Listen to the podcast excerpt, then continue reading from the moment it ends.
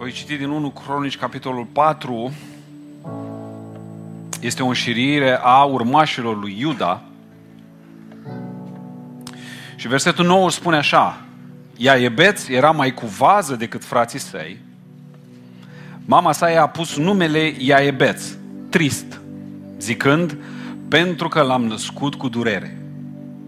Iaebeț a chemat pe Dumnezeul lui Israel și a zis, dacă mă vei binecuvânta și îmi vei întinde hotarele, dacă mâna ta va fi cu mine și dacă mă vei feri de nenorocire, așa încât să nu fiu în suferință. Și Dumnezeu i-a dat ce ceruse. Amin. Cine de aici ar vrea ca în dimineața asta Dumnezeu să-i dea ceea ce cere? Este cineva aici?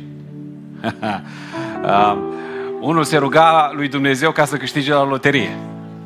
Zicea, Doamne, Tu știi că eu sunt smerit.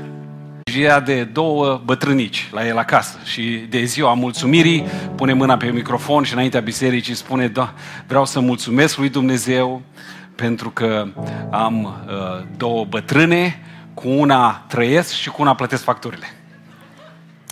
Dă mâna cu cel de lângă tine și spune Dumnezeu să te binecuvinteze și să-ți asculte rugăciunea.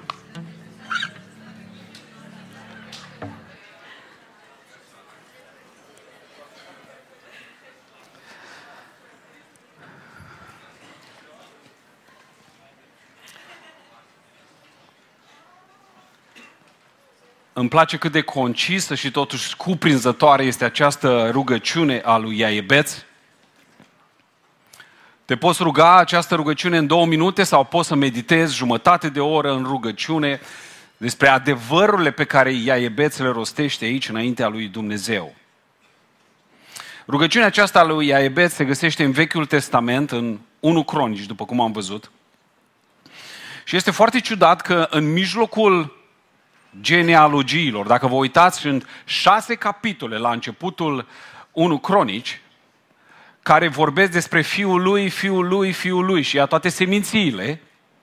Și acolo Scriptura vorbește despre fiul lui și în mijlocul fiului lui apare unul Iaebeț. Remarcat în mijlocul, mijlocul a 600 de nume apare o singură dată acolo și nu mai este pomenit nicăieri în Vechiul Testament. Deci printre zeci și sute de fii ai lui apare Iaebeț, care este o scurtă, să spunem așa, un text autonom, care nu are legătură cu restul capitolelor. Și este rugăciunea, după cum am observat dacă am fost atenți, rugăciunea unui om cu un nume ciudat un om cu nume ciudat. Uh, este un descendent al familiei și a seminției lui Iuda și Scriptura spune că avea un nume ciudat, mai că s-a l-a numit trist, dar parcă pentru a contracara această informație, Scriptura ne spune acolo că el era cel mai cu vază, sau o traducere mai bună ar fi cel mai onorabil dintre frații lui. Ca să contra... Era trist, dar totuși era onorabil. Mama lui i-a pus numele Iaiabeț, care înseamnă tristul. Pentru că zice, l-am născut cu durere. Acum nu putem ști dacă a fost numai durere fizică, e clar că a fost durere, că nu se năștea cu, uh, cu analgezice pe vremea aceea. Uh, sau dacă era și o durere emoțională, un context în care femeia respectivă a născut.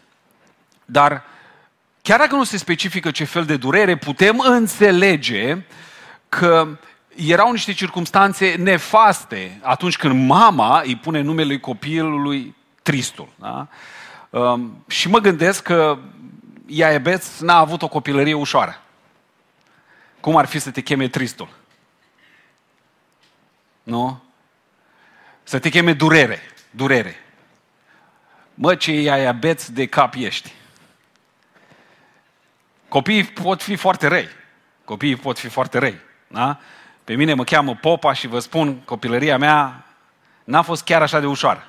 Da? V-am mai povestit eu, popicul, prinde pește și așa mai departe. Acum mă gândesc numai la Iabeț.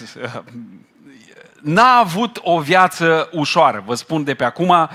Um, pe măsură ce copilul crește, vedem că el cumva, eticheta pe care a primit-o în copilărie, o poartă cu el uh, la maturitate. Nu, nu ați văzut lucrul ăsta? Este, este o tendință, nu numai a societății noastre, ci a omenirii de când este, de când este omul, rolul pe care l-a jucat în copilărie cumva îl poartă în restul vieții. Cum ar fi cel care provoacă probleme, clovnul, uh, bătăușul, ciudatul, grasul sau slabul. Nu? Uh, mie îmi spuneau radiografie, pentru că aveam numai mușchi. Uh, dar realitatea este că ceea ce se întâmplă în copilărie cumva porți cu tine spre maturitate. Multor copii, părinții le-au spus, le spus nu, nu ai să faci nimic în viață. Și nu au făcut nimic. Pentru că eticheta pe care o pune părintele copilului are tendința să, să, să fie purtată spre maturitate. Dar nu ar trebui să fie așa pentru copiii lui Dumnezeu. Și astăzi învățăm de la tristul ăsta Iaebeț. Că el nu s-a mulțumit cu eticheta pe care o primise de la naștere. El n-a avut nimic de a face cu lucrul ăsta. Nu s-a mulțumit. Și dacă e Iaebeț, unul din cei 600 uh, care a fost odată pomenit în Scriptură și apoi n-a mai avut nicio pomenire, nimic, a făcut lucrul acesta și tu astăzi poți face la fel. Să nu te mulțumești cu eticheta pe care ți-au pus-o alții. Chiar poate părinții.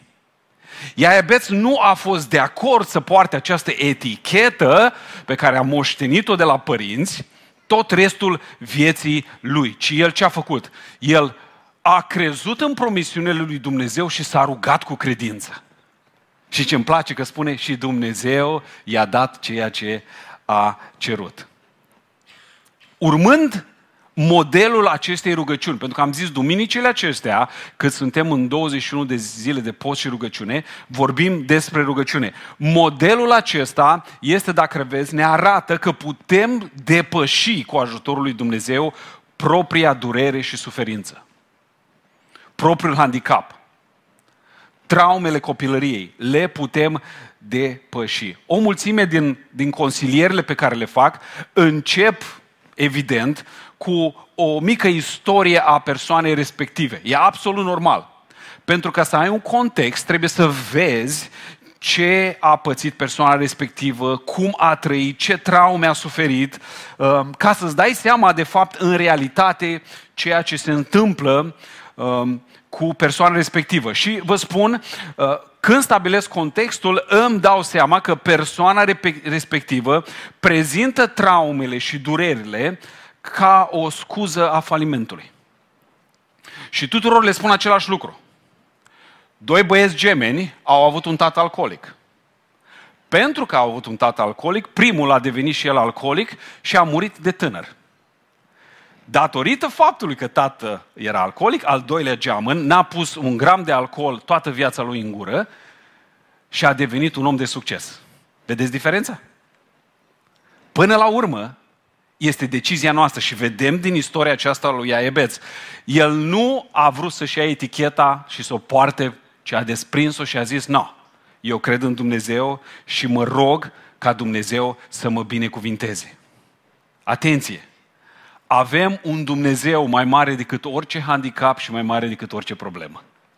Și Dumnezeul din ceruri, despre care am vorbit data trecută, Tatăl nostru, Aba, vrea să ne binecuvinteze, indiferent din circum, de circumstanțele de care noi venim. Așa că astăzi, dacă ai avut ceva traume în copilărie sau în viața ta și nu ai reușit să te eliberezi de blestemul lor sau de eticheta, de numele pe care îl porți astăzi până la final, dacă ai să fii atent și găsești credință în inimă, în numele lui Isus vei fi eliberat.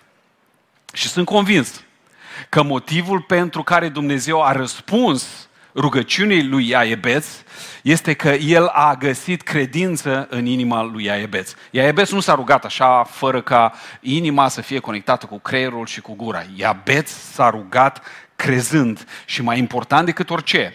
Iaebeț nu era atent, focusat, concentrat pe circumstanțele lui, ci era atent concentrat pe bunele intenții ale lui Dumnezeu. Avem un Dumnezeu care vrea să ne binecuvinteze. Biblia este plină de intenția lui Dumnezeu pentru noi și familiile noastre, pentru viața noastră. Iaibes nu era preocupat de durerile trecutului, despre familia din care el vine, ci el a strigat către Dumnezeu și a zis, o, dacă mai bine cuvânta, mi-ai lărgit teritoriul, mâna ta să fie cu mine, ferește-mă de rău și scapă-mă de durere. Și Dumnezeu i-a împlinit cererea. Și ce îmi place foarte mult este cum este introdus textul acesta. Nu știu dacă ați observat, dar spune acolo că Dumnezeu a stri- că Iaebeț a strigat. Hai să spun ceva. Lui Dumnezeu îi plac oamenii care strigă. Pentru că ea tulbură apele. Pentru că ea sunt cu adevărat disperați. Și cer lui Dumnezeu cu credință. Uh-huh. Majoritatea dintre noi ne rugăm cu rugăciunea Anei. Nu s-aude nimic, dar uh, ceea ce nu citim acolo este că Ana se ruga de ani de zile. Lui Dumnezeu îi plac oamenii care strigă, nu în sensul că trebuie să vadă venele de fiecare dată și nimeni în jurul tău să nu se poată ruga, ci în sensul în care ești disperat după ajutorul lui. Crezi că este, El este singurul care poate să te, ajucă, să te ajute. Cei ce strigă la Dumnezeu nu au timp să-și plângă de milă. Ei sunt focusați pe singurul care poate să le rezolve problema. Dacă El este Tatăl nostru, Apostolul Ioan spunea, avem curaj să-i cerem. Avem curaj să-i cerem. Prin 2002 aveam un job de curățenie în Statele Unite. Și uh, unor v-am mai spus chestia asta. Uh, lucram de obicei de la 3 dimineața, mă trezeam și mergeam și curățam anumite birouri, anumite clădiri și lucram, aveam o firmă, dar eram singur angajat, eram și șef și angajat și de toate. Uh, și începeam să curăț birourile și lăsam cei mai greu la final. Problema cea mai mare era nu aspiratorul și scaunele mutate, gunoiul la sfârșit. Da? Uh, și pentru că nu avem ajutor, uh, lăsam special la sfârșit un bar al veteranilor americani. Vă scutesc de amănuntele băilor. Dar erau niște gunoaie foarte înalte, da? Uh, unde se aruncau paharele sparte, scrumierile sparte, mucurile de țigară, uh, paharele de unică folosință pe jumate pline cu alcool, cu băuturi, se aruncau acolo. Și erau extrem de grele. Containerul la care trebuia să duc era undeva până la nivelul ăsta. Eu, jumătate de buletin, uh, și îmi făcusem un sistem, pentru că eram singur, luam sacul, îl ridicam din containerul respectiv și făceam una, două și îl împingeam cu piciorul în, în container. Era foarte greu și lăsam, cum am spus, jobul ăsta la final. Și de obicei, cel mai greu sac îl lăsam ultimul. Într-o noapte a fost extrem de greu, eram absolut epuizat și în încercarea mea de a smulge ultimul sac, când l-am împins, uh, avea foarte multe cioburi și tot conținutul lui m-a umplut din cap până în picioare, cu suc, alcool, scrum de țigară și în momentul când m-am văzut în ce hal eram, cu sacul ăla gol în mână, tot conținutul pe mine, m-am uitat la cer și am strigat către Dumnezeu și am zis, Doamne, nu mai pot, scapă-mă. Dar am strigat, pur și simplu. Nu era nimeni să mă vadă. Am strigat, Doamne, nu mai pot, scapă-mă. În două săptămâni am pierdut 50% din toate joburile. Cu 50% nu mai puteam să mă întrețin sau trebuie să mă reorientez și Dumnezeu mi-a deschis și m-am, o ușă și m-am angajat la, în Phoenix la aeroport. Dar Dumnezeu a ascultat, atenție mare, în clipa când am fost disperat. Multe din rugăciunile noastre sunt rugăciuni cu jumătate de inimă și cu direcție clară. Noi, noi îi spunem, Doamne, dacă Tu ai vrea, aș avea un, vrea un job mai bun, mai mare, mai frumos, mai curat, mai bine plătit, mai, dar Tu n-ai nicio intenție să muncești mai mult, să fii mai serios. Dar Tu vrei, Tu vrei și îți dorești. Și rugăciunile noastre sunt pe jumătate de inimă cu jumătate de gură și de obicei sunt rugăciuni care îi dau direcție lui Dumnezeu. Noi știm mai bine și noi îi spunem lui exact cum ar trebui să ne binecuvinteze pe noi. Dar uitați-vă și hai să ne uităm împreună la Iaebeț. Rugăciunea lui are patru direcții clare și lucruri despre care vom vorbi astăzi împreună. Fiecare dintre aceste direcții trebuie să fie prezente în rugăciunile noastre. So, primul lucru pentru care s-a rugat Iaebeț și pentru care trebuie să ne rugăm, rugăm noi de astăzi încolo, roagă-te pentru binecuvântare. Spuneți toți binecuvântare. Mai întâi Dumnezeu, uh, Iaibes s-a rugat lui Dumnezeu pentru favoare și spune, o, dacă mai binecuvânta. Cuvântul ăsta binecuvântare în ebraică vine de la barak, care înseamnă a îngenunchea sau a te apleca. Ceea ce spune de fapt Iaibes, și asta trebuie să fie sensul rugăciilor noastre, este a pleacă-te, Doamne, peste mine.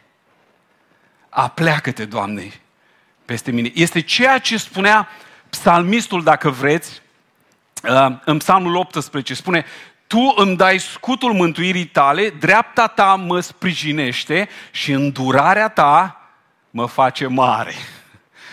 Știu că nu se mai poartă acum cu mare, toți vreți să fim slim. Dar în, uh, eu vreau ca Dumnezeu să mă facă mare. Nu știu dacă tu vrei să rămâi la stadiu de pitic, dar când Dumnezeu se apleacă, Dumnezeu te face mare, te binecuvintează, te ridică. Da? Există multe neînțelegeri cu privire la binecuvântare și în interiorul bisericii și în afara bisericii. Unii oameni cred că totul este spre sănătate și bogăție și avem bazaconii de astea, revendică, cere, nu? Dar asta nu a făcut Iaebeț aici. Iaebeț îl roagă pe Dumnezeu și spune, Doamne, apleacă-te asupra mea. Binecuvintează-mă acolo unde sunt. Și fii atent, când Dumnezeu se apleacă asupra ta, Dumnezeu te face mare. Dumnezeu te nobilează, Dumnezeu te ridică, Dumnezeu îți dă gândul cel bun, Dumnezeu vrea să binecuvinteze fiecare arie a vieții tale, fiecare domeniu, pentru că El este, cum am vorbit data trecută, un tată ce în natura lui vrea să-și binecuvinteze copiii și motivul pentru care El ne binecuvintează, atenție mare, nu este neapărat să ne facă bogați și să ne dea toate lucrurile acestea care aduc confort și relaxare. Atenție mare! Dumnezeu l-a chemat pe Avram din Ur și Biblia spune că Avram era un om foarte, foarte bogat. Și îi zice așa, foarte interesant, îi zice, te voi binecuvânta, puncte, puncte, puncte, și vei fi o binecuvântare. Ăsta este sensul binecuvântării lui Dumnezeu de la început și va rămâne până la final. Întotdeauna Dumnezeu va binecuvânta atunci când tu vei fi o binecuvântare. Niciodată Dumnezeu nu, nu, uh, nu binecuvintează o oală sub presiune. Aia care îi pui capacul, plank, ai închis, s-a terminat. Nu, nu, nu, nu, nu. Ai ceea ce ai obținut tu prin puterile tale, prin uh, inteligența ta. Dar când Dumnezeu binecuvintează, Dumnezeu binecuvintează pentru ca eu sau tu să devii o binecuvântare pentru alții. Mulți oameni se roagă pentru binecuvântare fără intenție ca ei să devină o binecuvântare. Unii cer binecuvântare pentru că resursele, banii, posesiile le dau o anumită siguranță. Dar siguranța noastră nu trebuie să fie în posesii, în bani, Dumnezeu ne le dă și pe astea. Siguranța noastră trebuie să fie în Isus Hristos.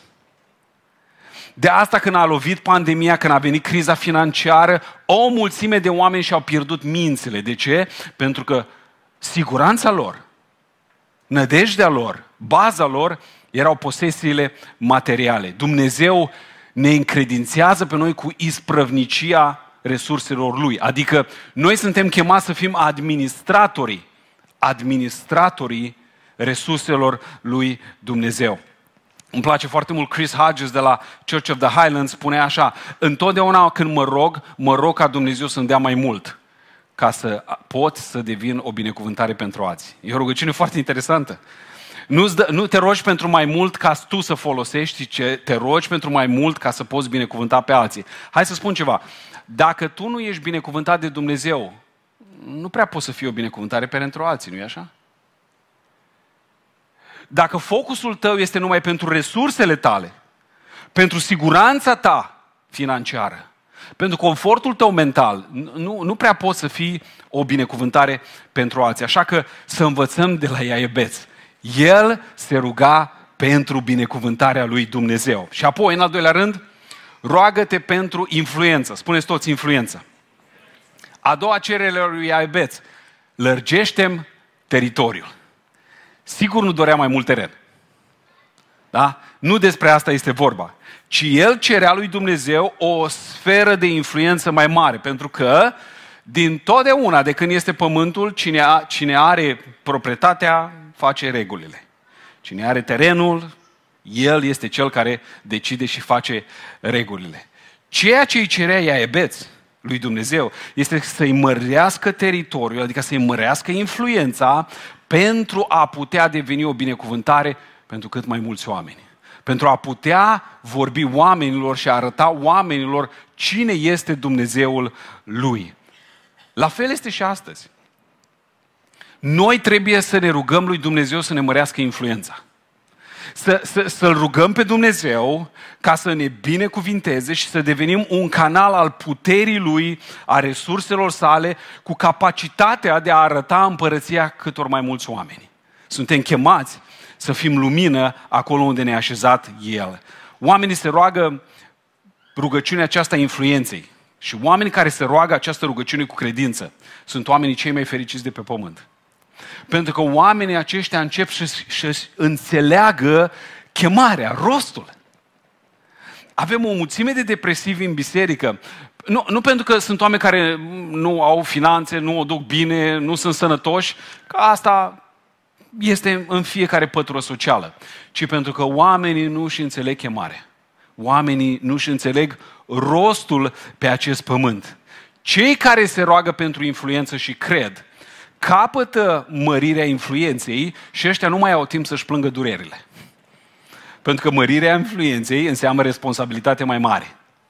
Înseamnă timp investit mai mult în împărăția lui Dumnezeu. De altfel, Pavel explica credincioșilor în biserica primară, și anume celor din Efesen, lucrul acesta. Și spune așa, și să vă lumineze ochii inimii. Ochii inimii trebuie luminați. Ca să pricepeți care este speranța chemărilor, care este nădejdea chemărilor, care este bogăția slavei moștenirii lui în sfinți. Vorbe, vorbește Dumnezeu aici prin Pavel de bogăția slavei lui în sfinți. A vedea cu ochii inimii înseamnă că trebuie să-L rugăm pe Dumnezeu să ne mărească teritoriul, influența, viziunea pe care o avem și să fim cu adevărat niște binecuvântări în viața câtor mai multor oameni. Rugăciunea pentru influență, ascultă-mă bine, este una din cele mai importante rugăciuni pe care o poți face. Știu, am mai vorbit despre mentalitatea noastră balcanică, mai ales moldovenii, că ăsta și în Miorița e cel care a luat-o pe cocoș. Noi avem o mentalitate de, de ăsta care plânge și toată lumea îl vorbește de rău și așa ne place să ne bălăcim în mentalitatea asta. Da, copiii lui Dumnezeu nu trebuie să se mulțumească cu acest concept mioritic, care nu are de-a face nimic cu, cu planul lui Dumnezeu pentru noi. Dumnezeu vrea ca credinciosul, creștinul, să se roage pentru mărirea influenței. Când Dumnezeu îți răspunde la această rugăciune, începi să înțelegi că trebuie să lași o moștenire în urma ta. Și că oamenii pe care îi influențezi vor merge pe urmele pașilor tăi și abia atunci descoperi, cum spuneam, bucuria semnificației și a împlinirii. Cunoști și trăiești sensul și scopul vieții tale. Cuvântul lui Dumnezeu ne spune în Psalmul 2 cu 3. Cerem și îți voi da neamurile de moștenire și marginile pământului în stăpânire. Astea nu sunt vorbe, astea nu sunt numai poezie care în ebraică are rimă. Ci asta este intenția lui Dumnezeu să ne binecuvinteze pe noi. Și știți care este voia lui Dumnezeu pentru noi? Voia lui Dumnezeu pentru noi este să fim ceea ce Hristos a fost pentru lumea aceasta și să investim în ceea ce a investit Hristos. Vedeți? Despre Hristos se spune că n-avea, uh, n-avea acoperiș, uh, n-avea avere, n-a investit nimic în imobiliare, ci el ce a făcut? El a investit în oameni. Pentru că toate lucrurile materiale sunt trecătoare. Singurul lucru care este veșnic pe pământ, ascultă-mă bine, este omul. Trupul acesta se trece, dar sufletul este veșnic. Dumnezeu vrea ca noi să investim în ceea ce durează pentru totdeauna. Și aceia sunt oamenii. Nimic nu durează pentru eternitate, pentru veșnicie, cu excepția ființelor create de Dumnezeul Atotputernic. Și vă încurajez să vă rugați această rugăciune a influenței, chiar să păstrați un jurnal. Și să spuneți de astăzi, cât e? Septembrie. De astăzi, 15, nu? 16. 17, mamă, sunt cu 3 zile în urmă. Ok, ok. Până la sfârșitul predicii revin în zilele noastre. Uh, de astăzi, 17 septembrie, Doamne, mă rog ca să-mi crești influența. Și rugăciunea mea n-are de-a face cu ceea ce vreau eu să ajung, îmi doresc eu să ajung, uh, visez eu să ajung, ci are de-a face cu influența câtor mai multor oameni. Și încep să scrii numele acolo. Unu, Mitică, Georgică, pe toți ăștia care sunt în jurul tău și nu-l cuno- nu-i cunosc pe Dumnezeu. Și verifică în mod constant jurnalul și răspunsul lui Dumnezeu la rugăciunea ta. Cum îți po- deci a, ce, ce te îndemn eu este să îți scrii, să faci un jurnal cu visele tale. Nu visele alea care le ai când dormi, după ce ai mâncat o pizza, alea sunt coșmaruri. Încearcă să termini ziua cu o salată. Și eu încerc, dar nu prea reușește. Uh, ci visele pe care ți le dă Dumnezeu, cum au fost visele lui Iosif. Știi de unde, e foarte important să înțelegi chestia De unde știi că e ceva de la Domnul sau e de la tine, din dorința ta? E bine, uh, răspunsul este foarte simplu. Când vezi și înțelegi că este imposibil să reușești prin puterile tale, ăla este de la Domnul. Dumnezeu întotdeauna dă o viziune supranaturală. Nu dă ceva, o viziune pe care poți tu să o ajungi prin puterile tale. Dacă dimensiunea visului tău nu este intimidantă, nu vine de la Domnul, îți garantez. Ai, este din înțelepciunea ta, du-te și fă ce crezi tu că e bine.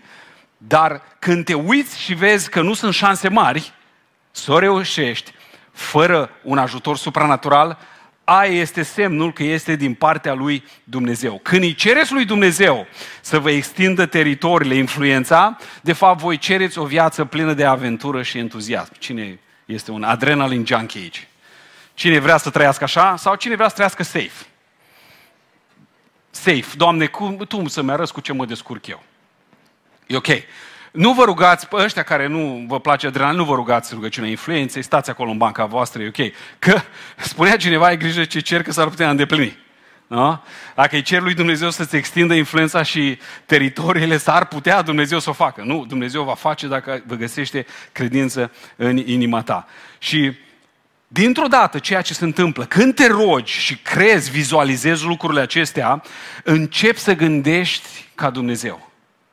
Și începi să înțelegi că nu te bazezi pe puterea ta, ci te bazezi pe puterea Lui. Nu pe resursele tale, ci pe resursele Lui. Joi seara la rugăciune, săptămâna care a trecut, Dumnezeu ne-a vorbit prin cuvânt.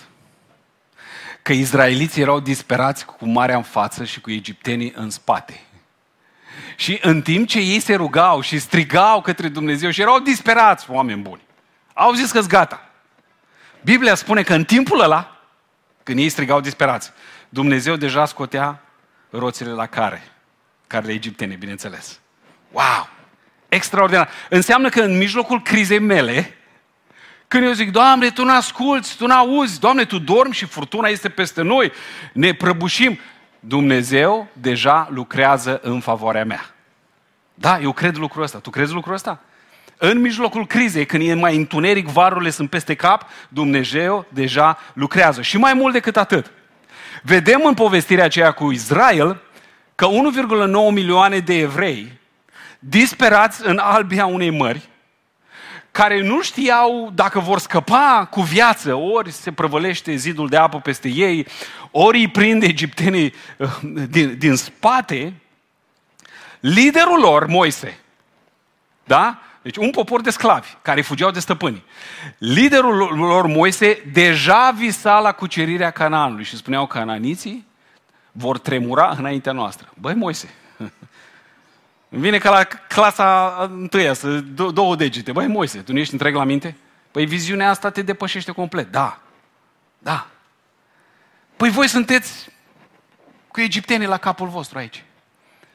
Păi tu ai, cum era o, o glumă, am văzut-o pe Facebook, tu ai 30 de lei pe Revolut și cauți gagică. 30 de lei pe Revolut și vrei, păi taticu, stai așa puțin. Exact așa, bă, dar tu ai și tu visezi la lucruri mari. Dacă e din partea lui Dumnezeu, atenție, este intangibil pentru tine. Este cu neputință ca tu să ajungi acolo. Dacă e din partea lui Dumnezeu, atunci viziunea este majoră, imensă. Da? Cei care au fost cu mine la început, uh, la Teatrul Luceafăr în 2016, nu vă mai pun să ridicați mâna că ne facem de râs. Uh, era absolut intimidantă sala aia. Absolut intimidantă. Dar totuși în noi simțeam că cineva ne împinge și am zis, da, viziunea asta este prea mare pentru noi. Prea mare, prea... Dar mergem înainte cu credință. V-am spus și repet asta, ai fost creat să fii un influencer. Să influențezi pe cei din jurul tău. Poate încă nu știi scopul sau amploarea viziunii lui Dumnezeu, dar hai să spun ceva, dacă e din partea lui Dumnezeu, este peste puterile tale. Peste puterile mele, peste puterile noastre. Și nu am încetat niciodată să mă rog, Doamne, mărește-mi influența. Pentru împărăția Ta, pentru promovarea valorilor tale și pentru aducerea luminii în această societate. Și Tu te chem să te rogi în primul rând, Doamne, arată-mi viziunea cu privire la viața mea. Spunem ce trebuie să fac. Știu că Tu vrei să mărești influența. Așa că ne uităm la Iaebeț. El s-a rugat pentru binecuvântare, el s-a rugat pentru influență și apoi roagă-te pentru prezență. Spuneți toți prezență. Preze- Spuneți toți prezență. Mulțumesc. Odată ce ești binecuvântat și Dumnezeu îți dă influență, ești binecuvântat și Dumnezeu îți mărește teritoriul, va trebui să te bazezi pe el mai mult decât oricând. Deja ai ieșit afară din barcă. Și când mergi pe ape, hai să spun ceva, nu prea merge cu ce ai învățat la școală. Indiferent dacă școala aia o fi institut teologic sau nu știu ce școli înalte, mai ai tu, domnul sau doamna doctor. Mm, pe ape nu prea merge cu puterile tale. Da? Uh, când ai pășit pe ape, trebuie să te bazezi pe prezența lui Dumnezeu în viața ta. Ți-am spus, când începi să te rogi ca iaebeți, atunci influența ta crește și începi să îți dai seama că te depășește lucrarea aceasta mare la care ai fost chemat. Și atunci începi să-ți dorești și să înțelegi că ai nevoie de Dumnezeu 24 de ore pe zi, 7 zile pe săptămână. Nu poți să iei pauză la prezența lui Dumnezeu. Cum am auzit uh, ieri seară, Alberto spunea, am colegi care abia așteaptă să vină weekendul. Și când îi întreb pentru ce și aud, îmi vine să fug. Pentru ce așteaptă ei weekendul să facă toate prostiile și bazaconiile. Noi nu putem să luăm pauză la chemarea noastră. Să spunem, Doamne, știi ceva? Duminică am nevoie de prezența Ta. Luni la interviu, miercuri la examen la școala de șoferi, dar de vineri te rog să mă lași în pace că am planul meu. Ai înțeles? Nu merge asta. nu merge asta. Nu. Când te rogi pentru binecuvântare, și atunci când vrei ca Dumnezeu să smărească teritoriul, înțelegi că fără prezența Lui nu poți să faci nimic. Și ceea ce spune Iaebeț precis spune, mâna ta să fie cu mine. Mâna ta înseamnă putere și autoritate. Transmite această, această uh, frază, mâna ta, această uh, propoziție, mâna ta, transmite prezența și puterea lui Dumnezeu. Despre apostoli se spune în fapte după martirajul lui Ștefan, că ei au zis așa, Luca scrie așa despre ei, spunea, mâna Domnului era cu ei și un mare număr de oameni au crezut și s-au întors la Domnul. Ai văzut când mâna Domnului e cu tine ce se întâmplă? Un mare număr de oameni se întorc la Domnul. Uh, cu binecuvântare, și oportunitate. Vine nevoia prezenței lui Dumnezeu, cum spuneam. Pentru că dacă El îți acordă mai multe resurse, El așteaptă de la tine să produci.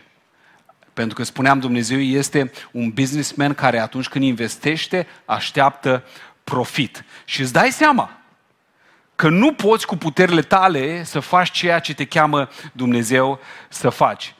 Și atunci când umbli în puterea lui Dumnezeu, vei vedea lucruri absolut incredibile întâmplându-se. În viața ta vei avea ce povesti nepoților, îți garantez. Pentru că în momentul când tu te vezi neajutorat, atunci intervine harul și puterea lui Dumnezeu. Atâta timp cât te bazezi pe ceea ce poți să faci tu, ai să mergi pe puterea ta, dar nu vei ajunge foarte departe. Pe măsură ce te maturizezi în credință, înțelegi că tu nu ești de ajuns. Știu că noi ca oameni avem această intenție și confort să ne credem destul de calificați. Și de asta mergem la conferințe, ateliere, acum sunt și online, să devii specialist în asta, expert în asta la altă. Și lucrurile astea nu sunt neapărat rele. Dar în împărăția lui Dumnezeu, cu cât te simți mai expert, cu atât ești mai off, mai ești mai pe lângă drum. În împărăția lui Dumnezeu, ceea ce am înțeles este că atunci când mă simt neadecvat, nespecialist, Uh, că nu sunt de ajuns, atunci intervine puterea lui Dumnezeu. Pentru că Dumnezeu vine atunci când mie mi se pare imposibil. Atunci intervine Dumnezeu. Când eu zic nu, am resurse, nu mă simt specialist. De altfel, Pavel spunea că Dumnezeu folosește uh, niște lucruri absolut uluitoare, uh, lucruri slabe considerate de oameni, ca să le facă de rușine pe cele care sunt tari. Pentru că în felul acesta El își arată gloria și strălucește mai frumos. Atenție mare! Uită-te la viziunea pe care ți-o dă Dumnezeu. Dacă te simți în stare să o faci, nu-i de la Dumnezeu. Dacă simți că ești specialist, degeaba lucrezi. Ci întotdeauna trebuie să-și dorești prezența lui Dumnezeu în viața ta. Prezența este cea care nobilează, prezența este cea care dă putere, prezența este cea care îți dă claritate, prezența Lui este cel care sporește credința. Noi toți cei care suntem aici la Rema și lucrăm, nu ne simțim calificați să facem ceea ce facem. Dar știm că ceea ce facem, facem prin puterea lui Dumnezeu. De altfel, când am înțeles greutatea noului an spiritual, care începe acum în două săptămâni cu ajutorul lui Dumnezeu, ne-am dat seama că nu avem putere și atunci am zis trebuie să mergem la rugăciune. Și am început să ne rugăm, au trecut două săptămâni, am zis că ne rugăm și postim 21 de zile, um, pentru că simțeam că nu putem să ducem noi. După două săptămâni continuăm să ne rugăm. Cum s-a spus mai devreme, mai avem o săptămână de rugăciune. O săptămână de rugăciune în care te așteptăm să vii la rugăciune și să porți împreună cu noi brățara asta. Oh, da, am două. O să întreb de ce am două. Uh, că au trecut două săptămâni, maybe, nu știu. Uh, poate. Uh, am două că uh, câteodată mă mai pișcă așa să-mi aduc aminte că trebuie să slow down, nu nici de asta. Am două pentru că una, de a, una vreau să o dau unuia dintre voi care n-a fost niciodată. Nu, nu te pun să ridici mâna. Dar o las aici pe masă să o iei. Asta e o provocare. Îți arunc mânușa. Uh, mai este încă o săptămână. Uh, duminica cealaltă terminăm timpul acesta de 21 de zile și nu aș vrea să pierzi această oportunitate extraordinară să fii împreună cu noi. Cei care au fost, Poți să strigi amin și aleluia? Yep. Dumnezeu ne-a binecuvântat. Um, îmi place modul lui Moise, cum pune Moise problema. Moise se uită înaintea, să, să uită la Dumnezeu și spune așa, dacă nu mergi tu însus cu noi, nu ne lăsa să plecăm de aici. Nu știu cum ești tu, dar vreau să fie mentalitatea mea și dorința mea. În dreptul bisericii? Absolut. În dreptul familiei? 100%. Doamne, nu mă lăsa să merg mai departe dacă Tu nu ești cu mine. Doamne, nu-mi doresc să fac niciun pas stânga-dreapta, în față înapoi, dacă Tu nu ești cu mine. Practic, prin asta, noi recunoaștem că fără Hristos nu suntem nimic. Că nu avem nicio putere despărțit de El. Asta spune El, nu? Fără mine, despărțiți de mine, nu puteți face nimic. Așa că noi ne rugăm pentru prezența lui Dumnezeu în viața noastră. Și al patrulea lucru pentru care s-a rugat Iaebeț, roagă-te pentru protecție. Spuneți toți protecție. Protecție, da? Dacă ai primit binecuvântare, hmm. dacă ai primit influență, Dacă prezența lui este cu tine, vestea proastă este că diavolului nu-i convine deloc. Și atunci vei fi atacat. Vei fi atacat la servici, vei fi atacat pe stradă în trafic, vei fi atacat în tramvai, nu de huligani și de asta, nu vorbim despre asta. Ok? Uh, vei fi atacat din punct de vedere spiritual. Iaebeț a înțeles lucrul acesta și se roagă lui Dumnezeu și spune, ferește-mă de rău. Seamănă foarte mult cu uh, rugăciunea Tatăl nostru, nu? Nu ne duce pe noi în ispită. Păzește-ne de cel rău. Asta, asta se roagă Iaebeț.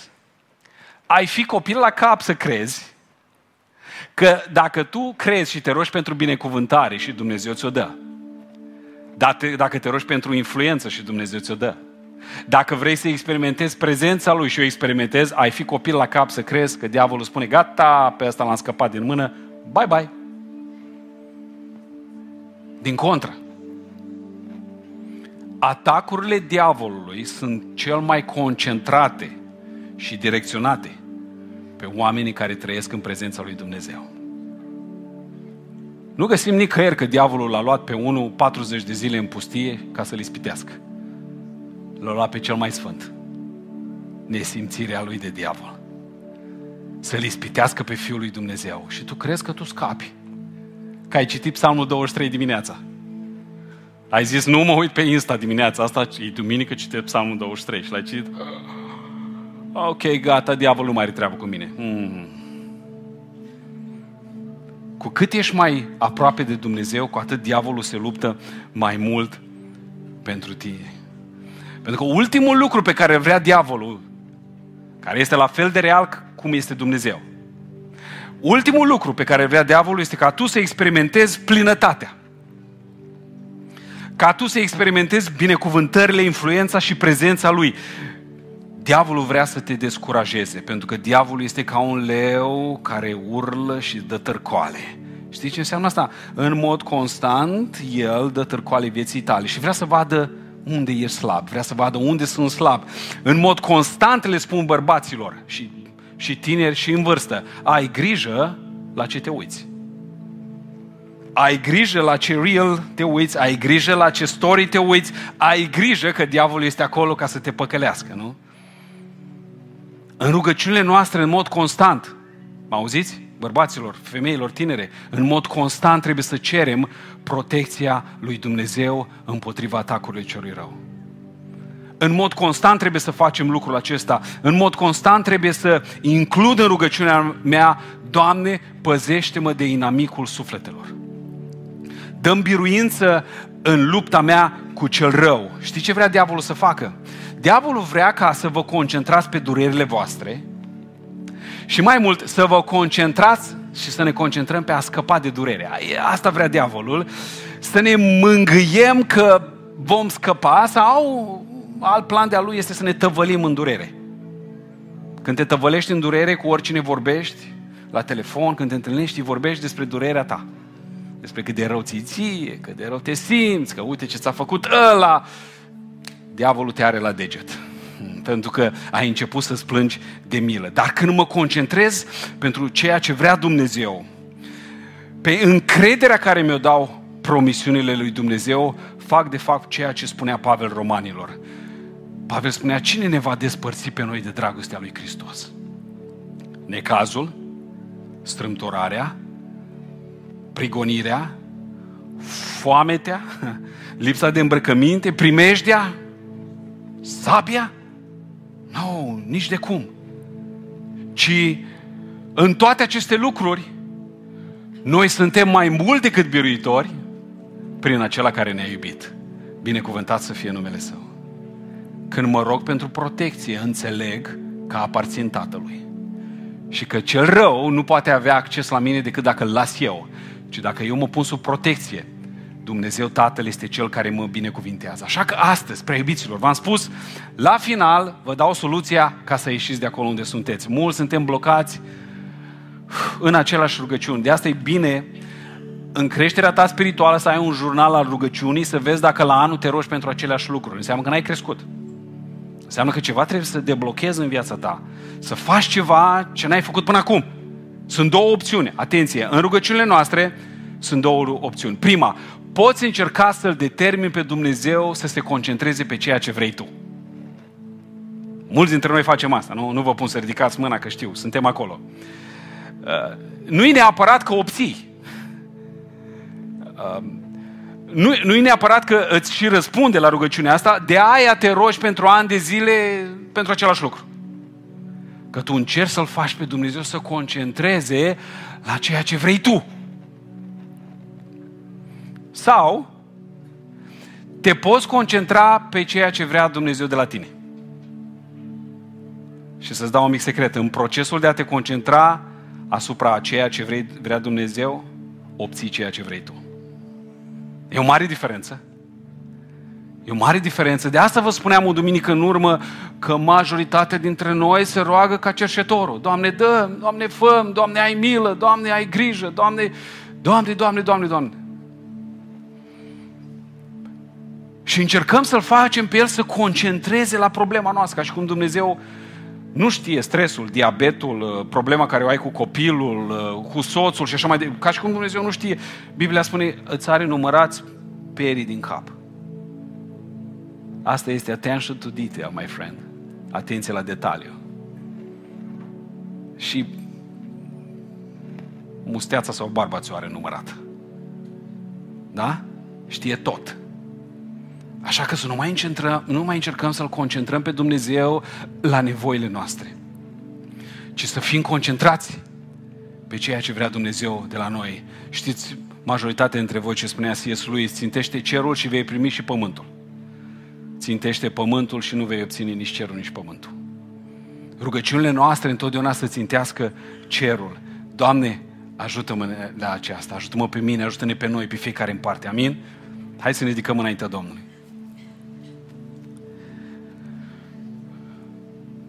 Dumnezeu a îndeplinit cele patru cereri pe care Iabeț le-a făcut. Binecuvântare, influență, prezență și protecție. Și va face același lucru cu tine și cu mine. Dacă va găsi credință în inimile noastre. Adică dacă rugăciunea noastră nu va fi despre a-i atrage atenția lui Dumnezeu. Ți-am spus, e tatăl tău, deja știe. Nici măcar nu e așa de important să-ți alegi cuvintele cum trebuie, fiindcă Biblia spune că El știe cuvântul înainte să-ți iasă pe buze. Înseamnă că totul este în rugăciunea eficientă despre atitudinea inimii. Ai înțeles? Nu-i despre cuvinte, poți să găsești cea mai tare carte de rugăciuni din lume făcută de Sfântul Sfântului Sfântului. Dacă gândul tău în altă parte, nu te ajută cu nimic. Poate circumstanțele voastre sunt total diferite. Așa că nu cantitatea cuvintelor, spune Domnul Isus, nu calitatea lor, ci atitudinea inimii. Atitudinea inimii. Nu mă concentrez, nu, mă, nu insist pentru că să atrag atenția lui Dumnezeu la ceea ce am eu nevoie, El știe deja. Ci mă concentrez la ceea ce El deja are pentru viața mea. Pentru că, hai să spun ceva, nu te vei simți împlinit complet până nu intri în scopul lui Dumnezeu pentru tine. De asta sunt doctori chirurgi care sunt nefericiți tot restul vieții lor pentru că ei au vrut să fie mecanici. Să murdărească, ulei, să fie... Le place să să gospodărească acolo, îi place să nu, nu le... Nu... Și au devenit doctori pentru că au vrut mama și tata. Toate neîmplinirile lor s-au răspuns pe copil. Și ăla nu e niciodată happy. Deci el a fost creat să fie mecanic. Mei. N-ai să fii niciodată fericit și împlinit până nu se împlinește ceea ce Dumnezeu vrea în viața ta. De asta rugăciunea noastră nu-i să-L aducem pe Dumnezeu aproape, ci să mergem noi lângă El. Pentru că El este centrul imutabil, unic, veșnic, suveran. Și în apropierea ta de El se întâmplă lucrul acela miraculos. Când primești și binecuvântare, când primești și influență, când stai și în prezența Lui, Și atunci când se împlinește scopul lui în viața ta, atunci diavolul nu se mai atinge de tine. Binecuvântat să fie Domnul. Rugăciunea nu înseamnă că Dumnezeu se, în, se întoarce către tine, ci rugăciunea mă întoarce pe mine către Dumnezeu. Doamne, ajută-ne să ne poziționăm corect astăzi. Rugăciunea adevărată este despre poziționare. Dumnezeu să asculte rugăciunile noastre.